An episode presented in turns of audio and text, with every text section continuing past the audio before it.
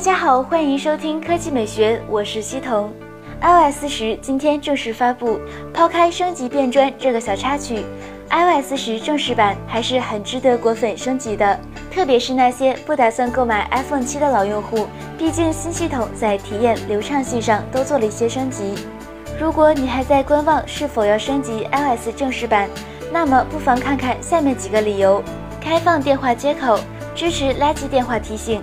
对于使用 iPhone 的国人来说，这个功能真的是等了许久。现在苹果终于加入它了。开放第三方接口后，不少 APP 开发者可以在软件中加入骚扰或诈骗电话的识别，当然也可以让恶意号码添至黑名单，下次再打进来时会自动拦截。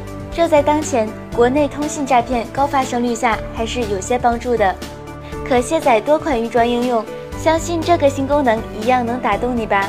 早已经看够了 iOS 内自带的苹果应用，这次虽然不能彻底删除，但看不到也是极好的。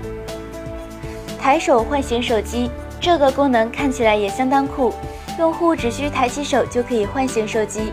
当然，支持的机型只有 iPhone SE、iPhone 6s 系列以及 iPhone 7系列。iMessage 应用，iOS 十中改动最大的还有信息应用。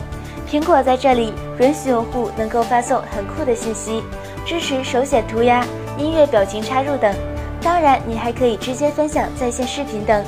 在你聊天的过程中，还能把聊天气泡设置为三倍大小，加强语气，甚至设置为全屏效果，整体交互性更强。开放地图接口，Siri 能叫专车。对于国内用户来说，iOS 十内置的地图进行了很多本地优化。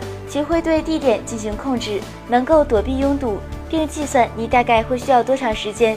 同时，开放接口后，第三方应用可以直接在地图中调出你想去的位置，并且通过位置锁定通过 Siri 驾车。更强大的照片管理，拍照是 iPhone 的强项，特别是升级双摄像头后。当然，除了拍出好照片外，如何更智能的管理或者找出那些老照片，就是 iOS 十要做的事了。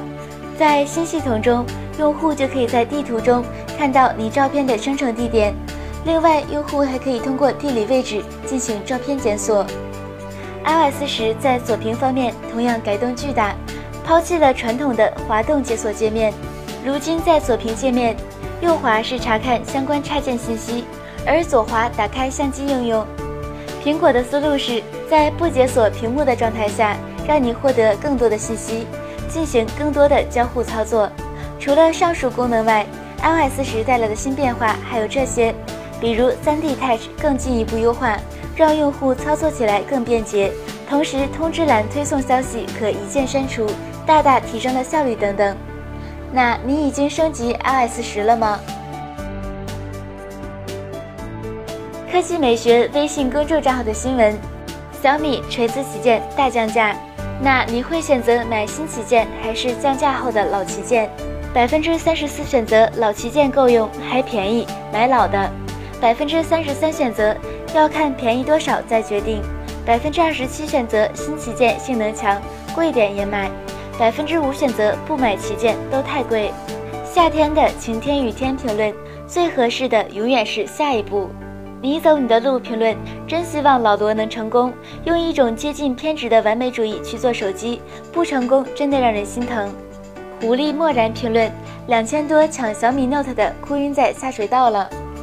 我的期待评论奈言每天晚上我都要去优酷搜索你的评测视频，听着你的声音才能入睡，不知道我是不是没救了？虽然我是男生，哎。曹小贤评论 T 一淘宝七百多。T 二京东一千五，T 三发布两千多，看我锤用旗舰硬扛三个价位的机型。